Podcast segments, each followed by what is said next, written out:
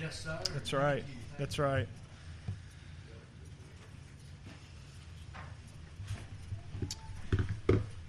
We sang the hymn. Brother Andy called it out this morning. It says, Near the cross, O Lamb of God, bring its scenes before me. You know, the lady who wrote that, Brother Daniel, was Fanny Crosby, who was blind, I believe, from birth. She wrote, Near the cross, O Lamb of God, bring its scenes before me. Help me walk from day to day with its shadows o'er me. My Father has long exhorted us to live under the shadow of the cross.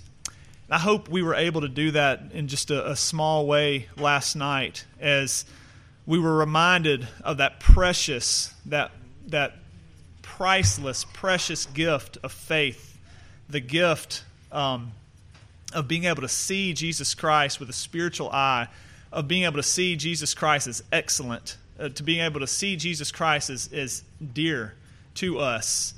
And we know that's a free gift, a gift that you could never earn on your own, but it was not a free uh, gift. It came at a dear cost. It came at the cost of our precious Savior suffering, willingly suffering uh, death by crucifixion, uh, willingly suffering the wrath of the Father, the holy, the just wrath of the Father for our sins, and and seeing that because of that, you, believer in Jesus Christ, have this precious gift. Not only that, you've been equipped with everything you need pertaining to life and godliness, that He's given you His Spirit in you. He's given you and I His Word, which is a more sure word of prophecy than even that amazing divine experience that Peter and James and John had on the Mount of Transfiguration.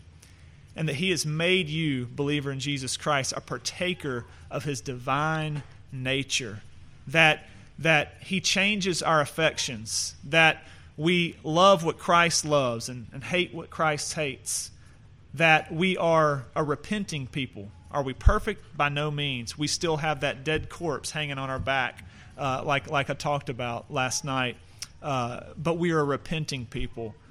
We're a people who have been changed, and it's because of the righteousness of Jesus Christ. So I pray that those scenes of the cross will, will linger in our eyes in our minds and in our hearts. Last night, we titled it Peter's Encouragement. And it was the encouragement what I just, just got through describing. Well, today it is Peter's exhortation. Peter's exhortation. Remember, this is 2 Peter chapter 1. 2 Peter chapter 1, and you'll remember that Peter, uh, his, his whole goal, his whole purpose of writing this letter, probably in, uh, in, in prison right now under Nero's hand and probably only going to live about one or two years longer before he will be crucified, most likely upside down by choice. But his whole purpose of writing this letter to these believers is to stir up your pure minds by way of remembrance, to wake you up, to arouse us. He ends the letter but grow in grace and in the knowledge of our Lord and Savior Jesus Christ. To him be glory both now and forever. Amen and amen. He wants to see these saints grow. This is his, his dying wish, his dying desire is to stir up the believers. And, brothers and sisters, we know this more sure word of prophecy is just as relevant, just as inspired, just as sufficient in this day, as in that day, as it is July 15th, 2023. So, this is for you today. This is for me today. So, today again it is it is the now what it is the so we have we are partakers of his divine nature we have the gift of faith uh, if you're a believer in Jesus Christ. We have been equipped with everything we need pertaining to life and godliness. Now what? Brother Andy was talking about faith, and faith should not just be in a dark corner somewhere. I love this this uh, this picture of faith, and I heard it from a man that I've never met, but I've come to respect by listening to his sermons, and his, his name is Peter Masters. Uh, Peter Masters pastors the same church that John Gill pastored at for 51 years and that Charles Spurgeon pastored at for 38 years, the Metropolitan Tabernacle in London. Uh, he has been there since 1970 and he's still preaching today there. Uh, but, but I love what, what Peter Master said about faith in this passage in particular. He said that imagine that you've been given this beautiful, magnificent house. It's a free gift that you've been given. So now, what do you do with a house? What do you do when you when you buy a new house? You furnish that house, you decorate that house, you you put up whatever decor you want to you want to get, whatever furniture you want to get. Well, I want want to think of today's message as what are we going to furnish our faith with? This precious gift that we've been given, believer in Jesus Christ. How are we going to furnish that faith? That that is the message today here Peter's exhortation. I'm going to read the first seven uh, well, first eight verses of 2 Peter 1, but we'll be focusing today uh, verses 5 through 7. Simon Peter, a servant and an apostle of Jesus Christ, to them that have obtained like precious faith with us through the righteousness of God and our Savior Jesus Christ. Grace and peace be multiplied unto you through the knowledge of God and of Jesus our Lord according as his divine power hath given unto us all things that pertain unto life and godliness, through the knowledge of him that hath called us to glory and virtue, whereby are given unto us exceeding great and precious promises, that by these ye might be partakers of the divine nature, having escaped the corruption that is in the world through lust. Now here's the text for today. And beside this, giving all diligence. Add to your faith virtue, and to virtue, knowledge, and to knowledge, temperance, and to temperance, patience, and to patience, godliness, and to godliness, brotherly kindness, and to brotherly kindness, charity. For if these things be in you and abound, they make you that ye shall neither be barren nor unfruitful in the knowledge of our Lord Jesus Christ. Let's go to the Lord in prayer again. Lord, I thank you for your word. I pray that you would uh, sanctify us by thy truth, Lord, for thy word is truth. Lord, I pray that Jesus, would you increase and would I decrease, Lord?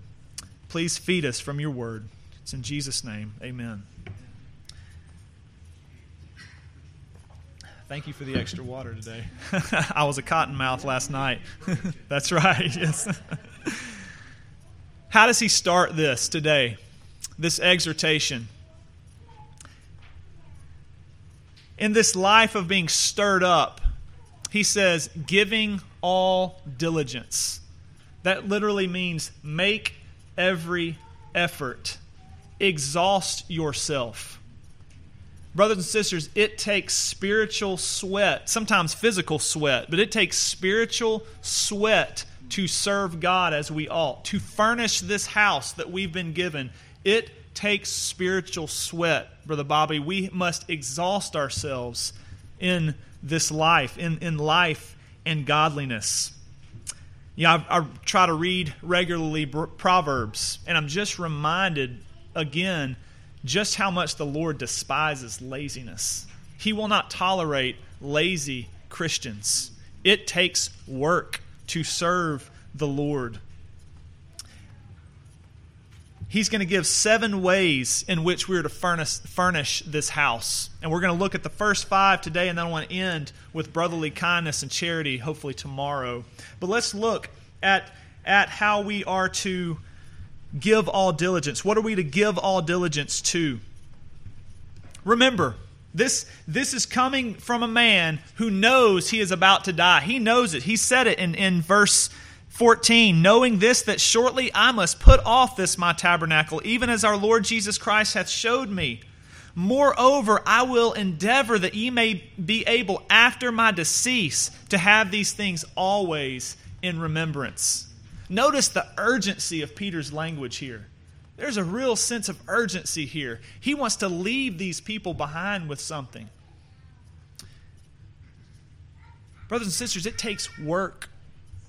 What does the, the writer of Hebrews say? But without uh, Hebrews 11, 6, but without faith it is impossible to please him.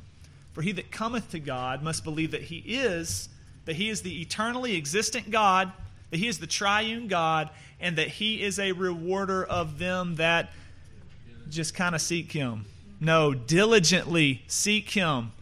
Paul would, would uh, exhort the, the Philippians to work out your own salvation with fear and trembling. Of course, we know that it's God that worketh in you, but we are to put forth some work, work out what God has worked in.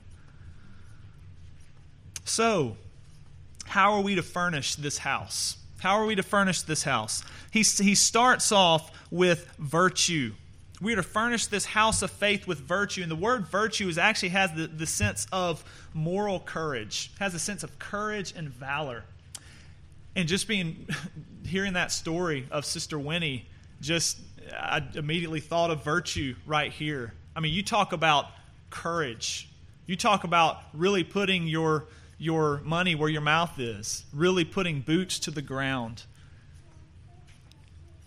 Yeah, if you join the church, if you become a Christian, you will be beaten within an inch of your life. Well, you know what? It was very similar in the days that Peter is writing. Uh, many, uh, the, the Christians here in this time were, yes, they were being physically persecuted, but they were also being persecuted in other ways. They were losing out on, on what we would call social credit. If if, uh, if, if the, the followers of Christ, if the saints, if, if people knew that these are Christians, they are followers of this, of this Jesus, they would, they would be marked men. So if you're trying to get a job, you're trying to support your family, don't hire him. He's a Christian. And so it's easy to say, yes, I want to be courageous. I want to be strong and courageous. But what about when you don't know how you're going to put food on your family's table? These are the people that Peter's writing to right now. It takes courage to serve the Lord. I was just reading with my children uh, this past week about Dan, about uh, the, the three Hebrew boys in Daniel, in the book of Daniel. You remember that Shadrach, Meshach, and Abednego were faithful young men in a, in a pagan land. They were there not by their choice, but they were there and they were faithful.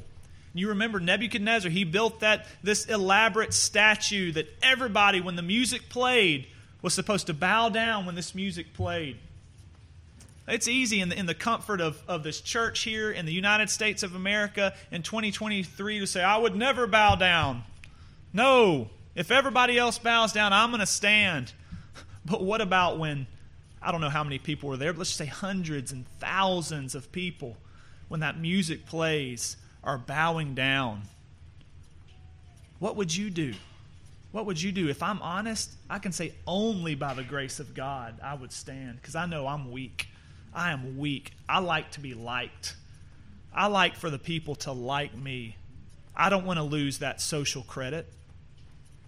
I love what they what they said and you know the first time the music played and they stood they stood. They did not bow down because we can only bow down to God. We only worship God. He only is worthy of our worship. But I love when Nebuchadnezzar found out and he was very upset. He was filled with anger. And he was going to give him another chance. But you remember what they said. I believe it is. Um, oh, help me find the verse. I thought I found it. Where, uh, yes, here it is. Verse 16 of Daniel chapter 3. Uh, Shadrach, Meshach, and Abednego answered and said to the king, "O Nebuchadnezzar, we are not careful to answer thee in this matter." Meaning, we don't have to we, we don't have to think and pray about it. We know the right thing to do. We are not careful to answer thee in this matter. If it be so, our God, if it be so, our God whom we serve is able to deliver us from the burning fiery furnace and he will deliver us out of thine hand, O king. So they have confidence, but they even go a step further. But if it not be known unto thee, O king, that we will not serve thy gods, nor worship the golden image which thou hast set up, even if God doesn't deliver us, even if we do get burned, we can't bow down. That's courage, brothers and sisters in Christ. You know, this could be easily applied today. We really don't have to, to think too hard to apply this today. What about if, if, if everybody at work or at school is wearing the rainbow sticker? Are we going to be are we going to be willing to be the only one not to wear that rainbow sticker? and be ostracized, and maybe worse, maybe lose a job? What about praying in public? And I don't mean as the Pharisees prayed, but just pray, praying in public, praying over your meal at a restaurant or something like that, being willing to, to, to maybe um, looked at. What about when all of your friends at school or your, or your acquaintances are laughing at things and watching things and doing things that you know is contrary to God's word and contrary to what your parents would want you to do? Are you going to be willing maybe to lose out on friends? That's not fun.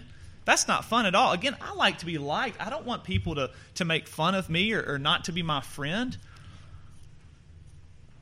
But what about when we have to make a stand and have real courage? This is how this is what we must furnish this precious gift of faith. Furnish this house is with moral courage, with virtue.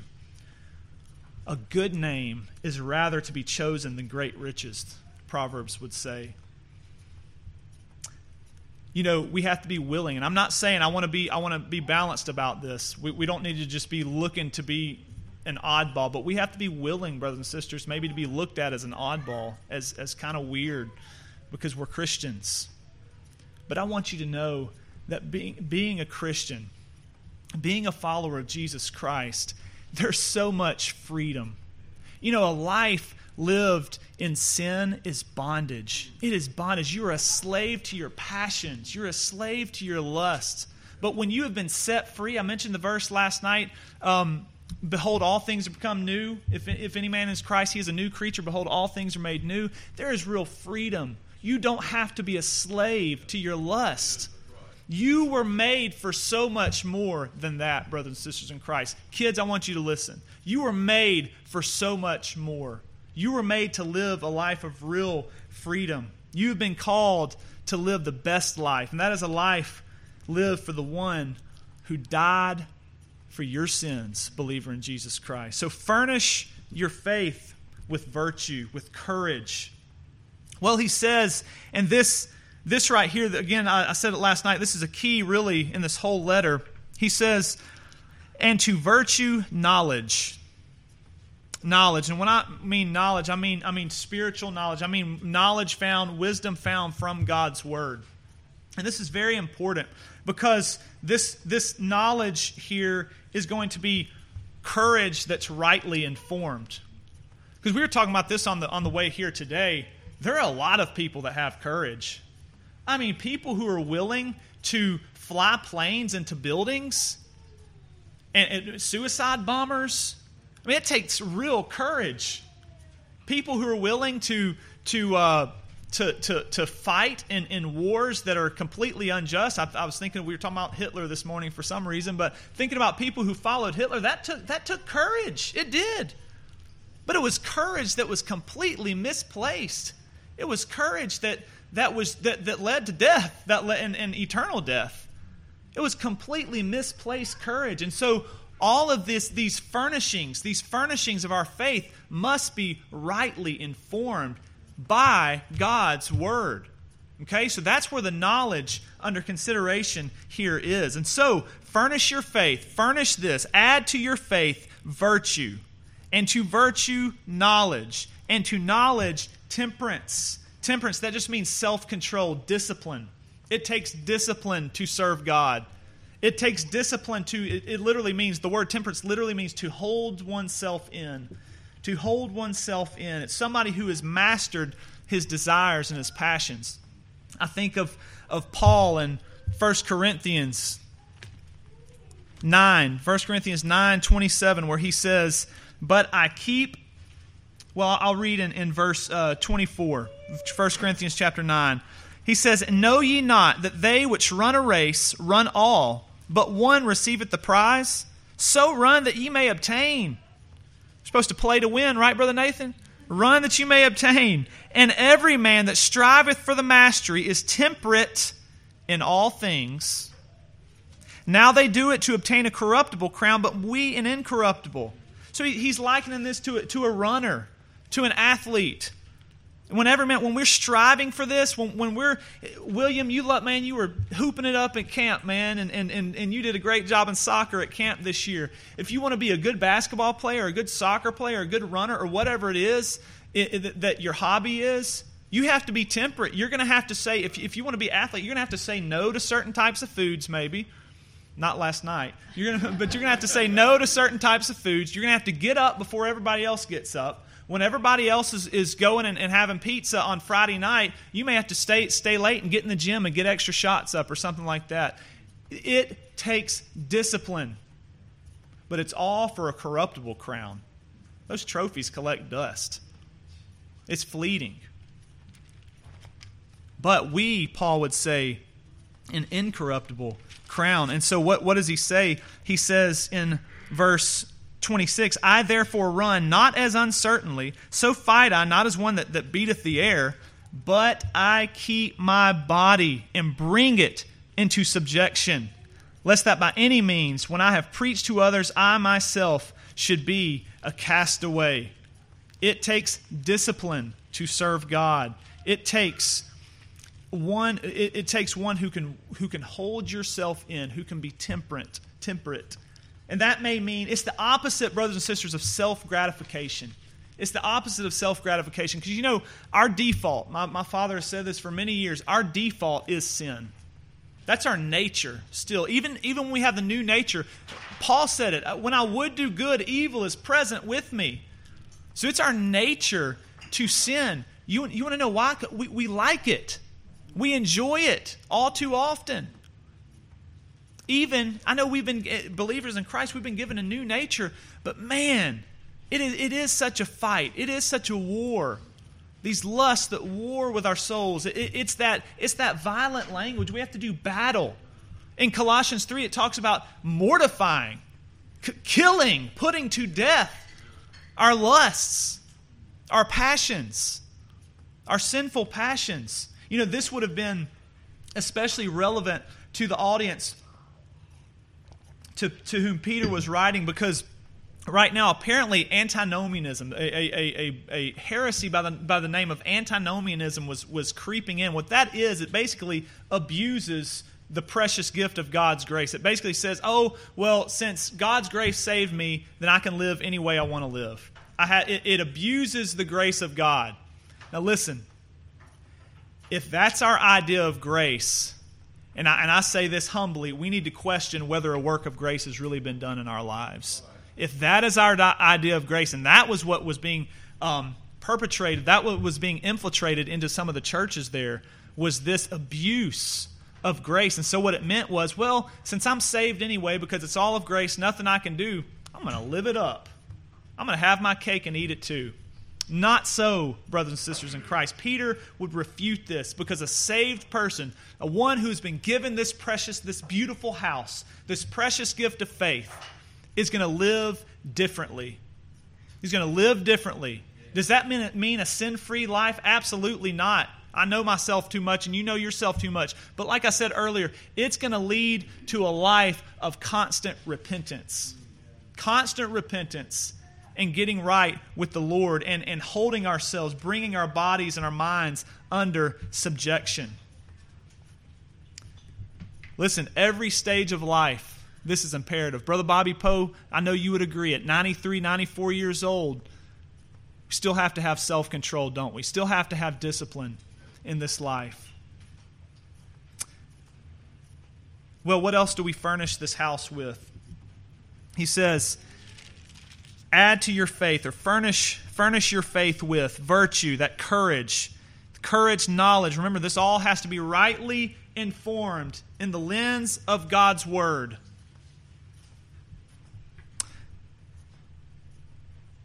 Add to your faith virtue and virtue knowledge and to knowledge temperance. Again self-control discipline and to temperance patience. Ouch.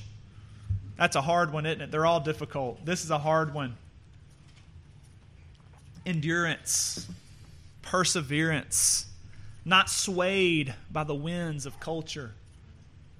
I heard a man say that he said, Our problem today is that we read the Word of God sometimes through the lens of culture, but what we should do is read culture through the lens of the Word of God, right? We cannot be swayed like the unstable man in James like the double minded man, the unstable man. He's unstable in all his ways. No, we have been called, brothers and sisters, to a, to a life that is firmly rooted in God's Word. You remember in, in 1 Corinthians 15 when Paul gives that beautiful account of the gospel in this whole, this 58 verse chapter. Read 1 Corinthians 15 often, by the way. That should be a part of our, our regular uh, uh, reading. We should read that maybe once a month. Just see the beauty of the resurrection, the beauty of a risen Savior, the beauty of victory in Jesus. Then how does he end it? How does he end it? He ends it with an exhortation Be ye steadfast. I mean, that means I'm, I'm, I am se- I'm, I'm sedentary. I am standing firm. Be steadfast, unmovable, always abounding in the Word, in, in the Lord. That's the life that is supposed to be lived by one who has received this gift of faith. What does James say? Patience is difficult, y'all. It is difficult. Sometimes we don't want to pray for patience because God will give it to us, right? He's going to give it. He's going to say, all right, be careful what you wish for. But in all honesty, it's good for us. It's good for us. It is conforming us.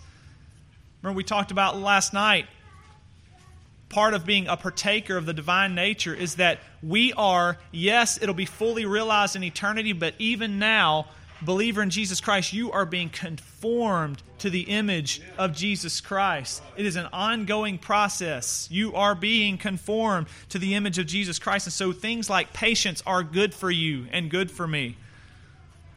And in James chapter 1, James, a servant of God, and of the Lord Jesus Christ to the twelve tribes which are scattered abroad, greeting, My brethren, count it all joy when you fall into diverse or various temptations or testings. Really? Count it all joy? What are you talking about, James? Knowing this, that the trying of your faith worketh patience, worketh endurance. But let patience have her perfect work, or that complete work, that ye may be perfect and entire, wanting nothing or lacking nothing. James is calling the saints there to maturity in Christ, to conformity to Christ. And that's the same thing that Peter is calling the saints to in 2 Peter, and what he is calling, what the Holy Spirit is calling you and I to today. Oh, there I just I don't want to embarrass her, but when I was getting on Facebook to, to see the uh, the Africa thing, I read Sister Gigi's um, Facebook post about the anniversary of her father's death, and how uh, it was just beautiful. it was beautiful how she had to wear a black dress before the white dress, and what a beautiful picture of that is, and that Jesus Christ has covered us from our sins because we are in the blackness and darkness of our sins, but yet one day be fully realized, like like Brother Rich. Um, but even now, in a sense, we are covered by the blood of Jesus Christ, and so His precious white robes of Jesus Christ. But during that time, there are some tests, right? There are some tests like losing loved ones, like um, sickness, like pain. There are some real tests, aren't they? But it's all a part of being conformed to the image of Jesus Christ. It's all a part, honestly, of being a partaker of his divine nature. You know, we say we, we, we want to emulate Jesus Christ, and that's right. We need to be conformed. We are being conformed to the image of Jesus Christ. Part of that is, brothers and sisters, Jesus taught us how to suffer, right? He knew how to suffer. He was tempted, tested, tempted at all points, like you and I, the only difference is, yet without sin, Jesus knew how to suffer. Jesus taught us how to suffer. Jesus taught us patience. Jesus taught us endurance. You know, I've been studying, Lord willing, in a couple months. Brother Isaac and I, and I think Brother Zach too, are going to go over the uh, the seven churches of Asia from Revelation on Wednesday nights, and I've been studying those. And you know, um, John there will, will commend the churches for what they're doing well, then he'll get on them. He'll con- com- commendation, then condemnation. He will com- commend them for what they do well and then condemn them for what, what they're not doing well. Well, one thing, there's one thing that is a constant when he commends the churches, and it's their patience, their endurance. It's their endurance. Because there were many, there were churches there. I forget which church now. Um, that that it's basically that the city was was like Satan's city. Like you know, you have Las Vegas is known as Sin City. What I forget again. I forget which which city this was. Smyrna, Smyrna, Smyrna. It it it was known as basically the city of Satan and it was the same thing that, I, that I'm talking about here that, that people would, that the saints there would, uh, they would get fired because they're a Christian. They would lose out on the benefits that, that normal society would lose out on because they're a Christian. But yet, John commends them for their patience, their endurance in these trials. So, brothers and sisters, I want to exhort you. Peter is exhorting you and I to furnish this house, to furnish this, this faith with endurance, with patience. And then finally, because I want to end tomorrow, Lord willing, with the greatest of these is love, brotherly kindness, and charity. Finally, this, this house must be furnished with godliness. Godliness. And beside this, giving all diligence, add to your faith virtue, and to virtue knowledge, and to knowledge temperance, and to temperance patience, and to patience godliness. This is ultimately the reason you were made. We were not made for our own happiness. We were not made to live how we want to live. We were made we were, you were an image bearer of God. Think about that. You were made in the imago Dei, in the image of God. Animals are amazing. God created them. But they're not like men and women. They don't have souls. You are an image bearer of God. And when God created you, He saw that it was good. And so it is God's will for your life to live in a way that glorifies your Maker. You were called to godliness.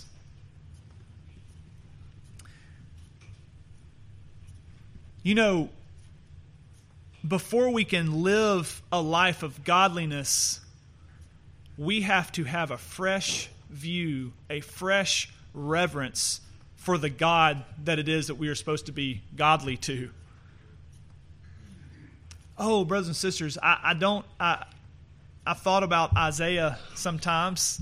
Um, I wonder what it must have been like when he had that view in Isaiah chapter 6, that experience, and then ultimately his calling to, to be a, a prophet and a servant of the Lord. But you remember when he saw God, he saw the thrice holy God has trained, filled the temple and he saw God for who he is holy, holy, holy, the thrice holy God. And what did he do? What did he do? Shut my mouth. Let me be quiet. I am undone. I have a dirty mouth compared to holiness, compared to greatness. I am undone. I'm a man of unclean lips. I have seen the Holy One. Oh, brothers and sisters, may God give us, may God give me a fresh view of Him. He is holy, He is pure, He is other, He's not like us. He is just.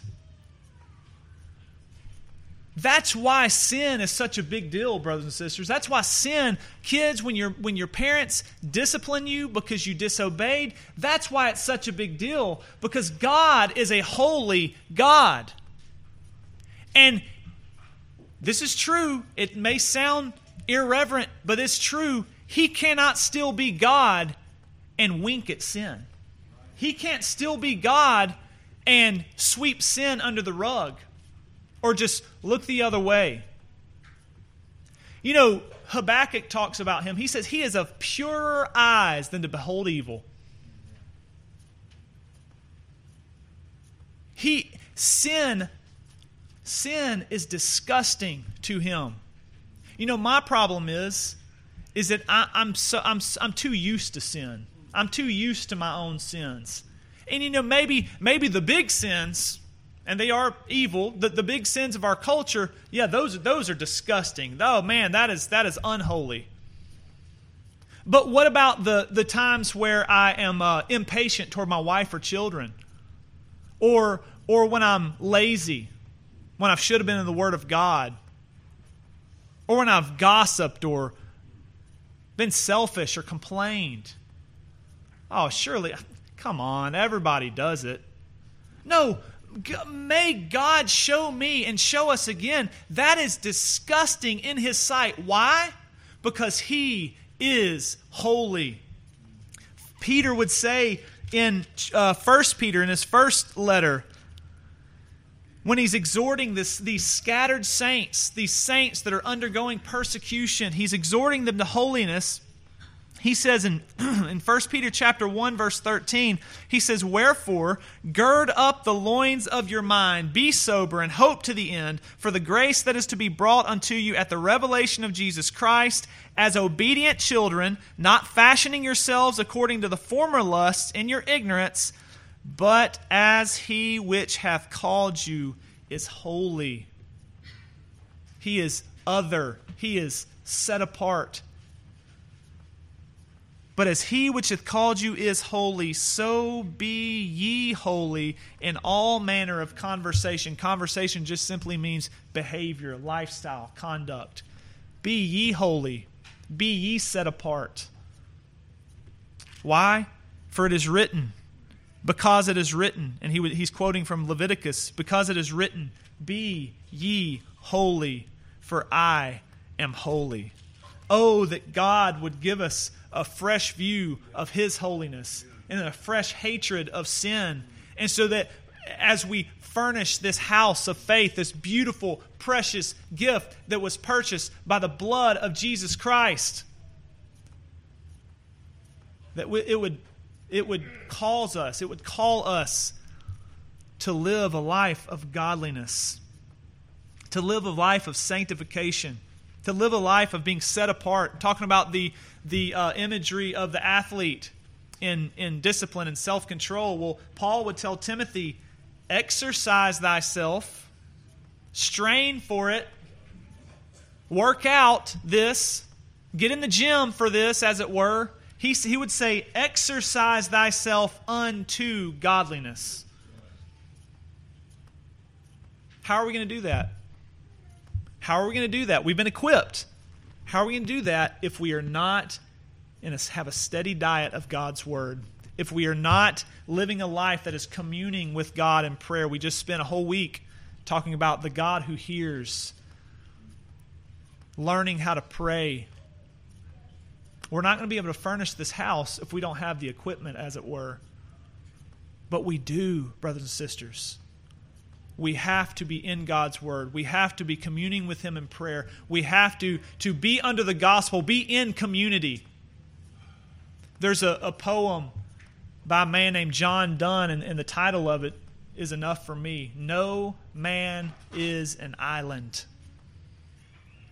No man is an island. You are called to community in this life.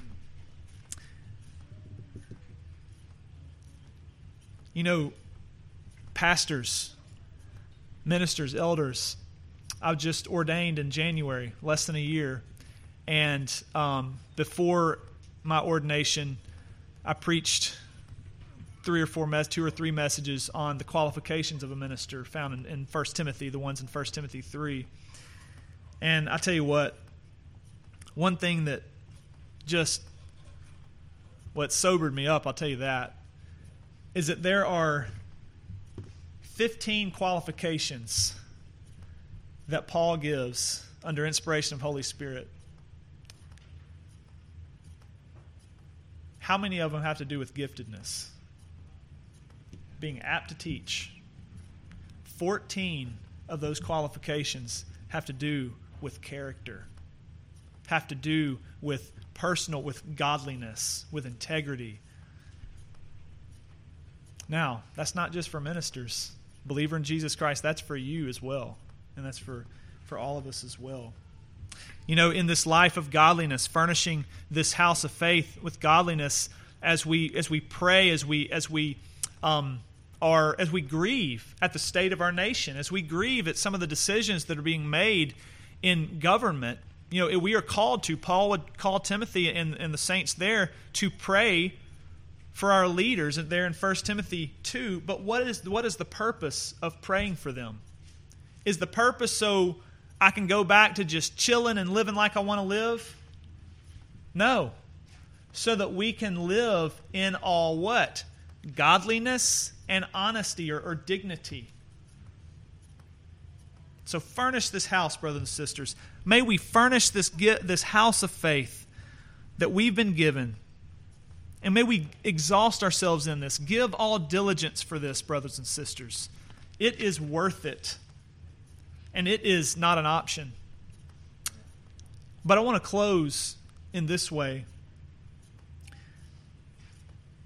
Some of you, under the sound of my voice, and, and really all of us, if we're honest, may be thinking, you know,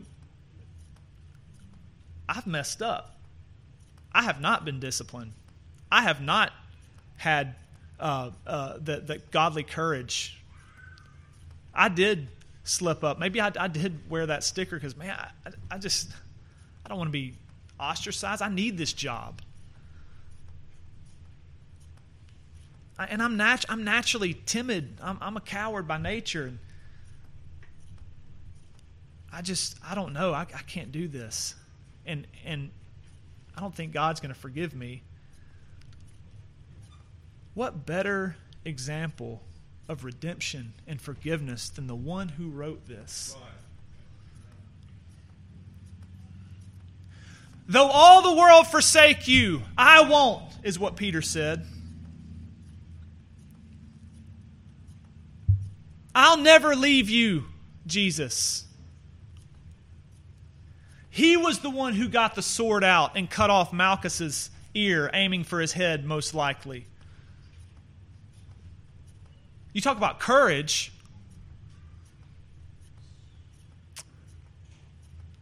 But then, as Jesus prophesied, he denied our Lord. Not once, not twice, but three times. I don't even know the man, cursing and swearing. You must think it's, it's up for him big big talk, a lot of big talk, and then when when it gets to where the rubber meets the road, you bail. So it must have been over with for Peter, right? Wrong, as we know. Why? Because when Jesus prophesied to Peter of what would happen, he said, Satan desired to sift you as wheat. That's scary. You know, Satan is a, is a roaring lion. He's a, he seeks to devour. He wants to devour you. And so, so Satan desires to sift you as wheat, Peter. And Peter, you're going to deny me.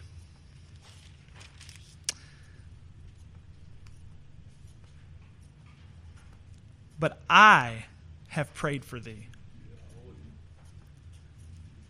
You think the Father enjoys hearing the prayers of his Son, his perfect Son?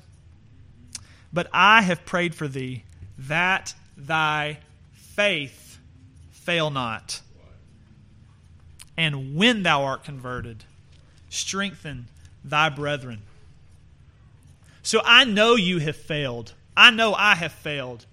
I know that maybe you're here today and, and you're in the middle of that. Maybe, maybe you have, in, in some ways, practically denied the Lord. take heart, repent, repent, cry out to God. the God whose mercy endureth forever, who never runs out of mercy. Repent, but then take heart. The same God that forgave Peter allowed Peter to write these letters and then allowed Peter to be able to die in the Lord's service. Don't we serve an amazing God? Yeah. But, like I said last night, we got to get to work. We got to get to work. Let's pray. Lord, thank you for your word. Lord, thank you that, that you forgive. You forgave Peter. You blessed Peter to live to write this under, under divine inspiration. But Lord, I pray that you would bless everyone here to give diligence. God, we've been given a precious gift. Bless us to give all diligence in your service. There may be some who, who, who we, some have more struggles than others. Maybe some are prone to a lack of discipline, or some are, are prone to timidity, or, or whatever. Lord, you know what we need. So, Lord, give it to us, please, where we need virtue and temperance, right knowledge, knowledge that's rightly informed. And Lord, bless us to see you in a big way freshly, and that we would live a life of godliness, that we would be holy as you are holy. Lord, I pray this in the name of Jesus Christ, the name above all names. Jesus, amen.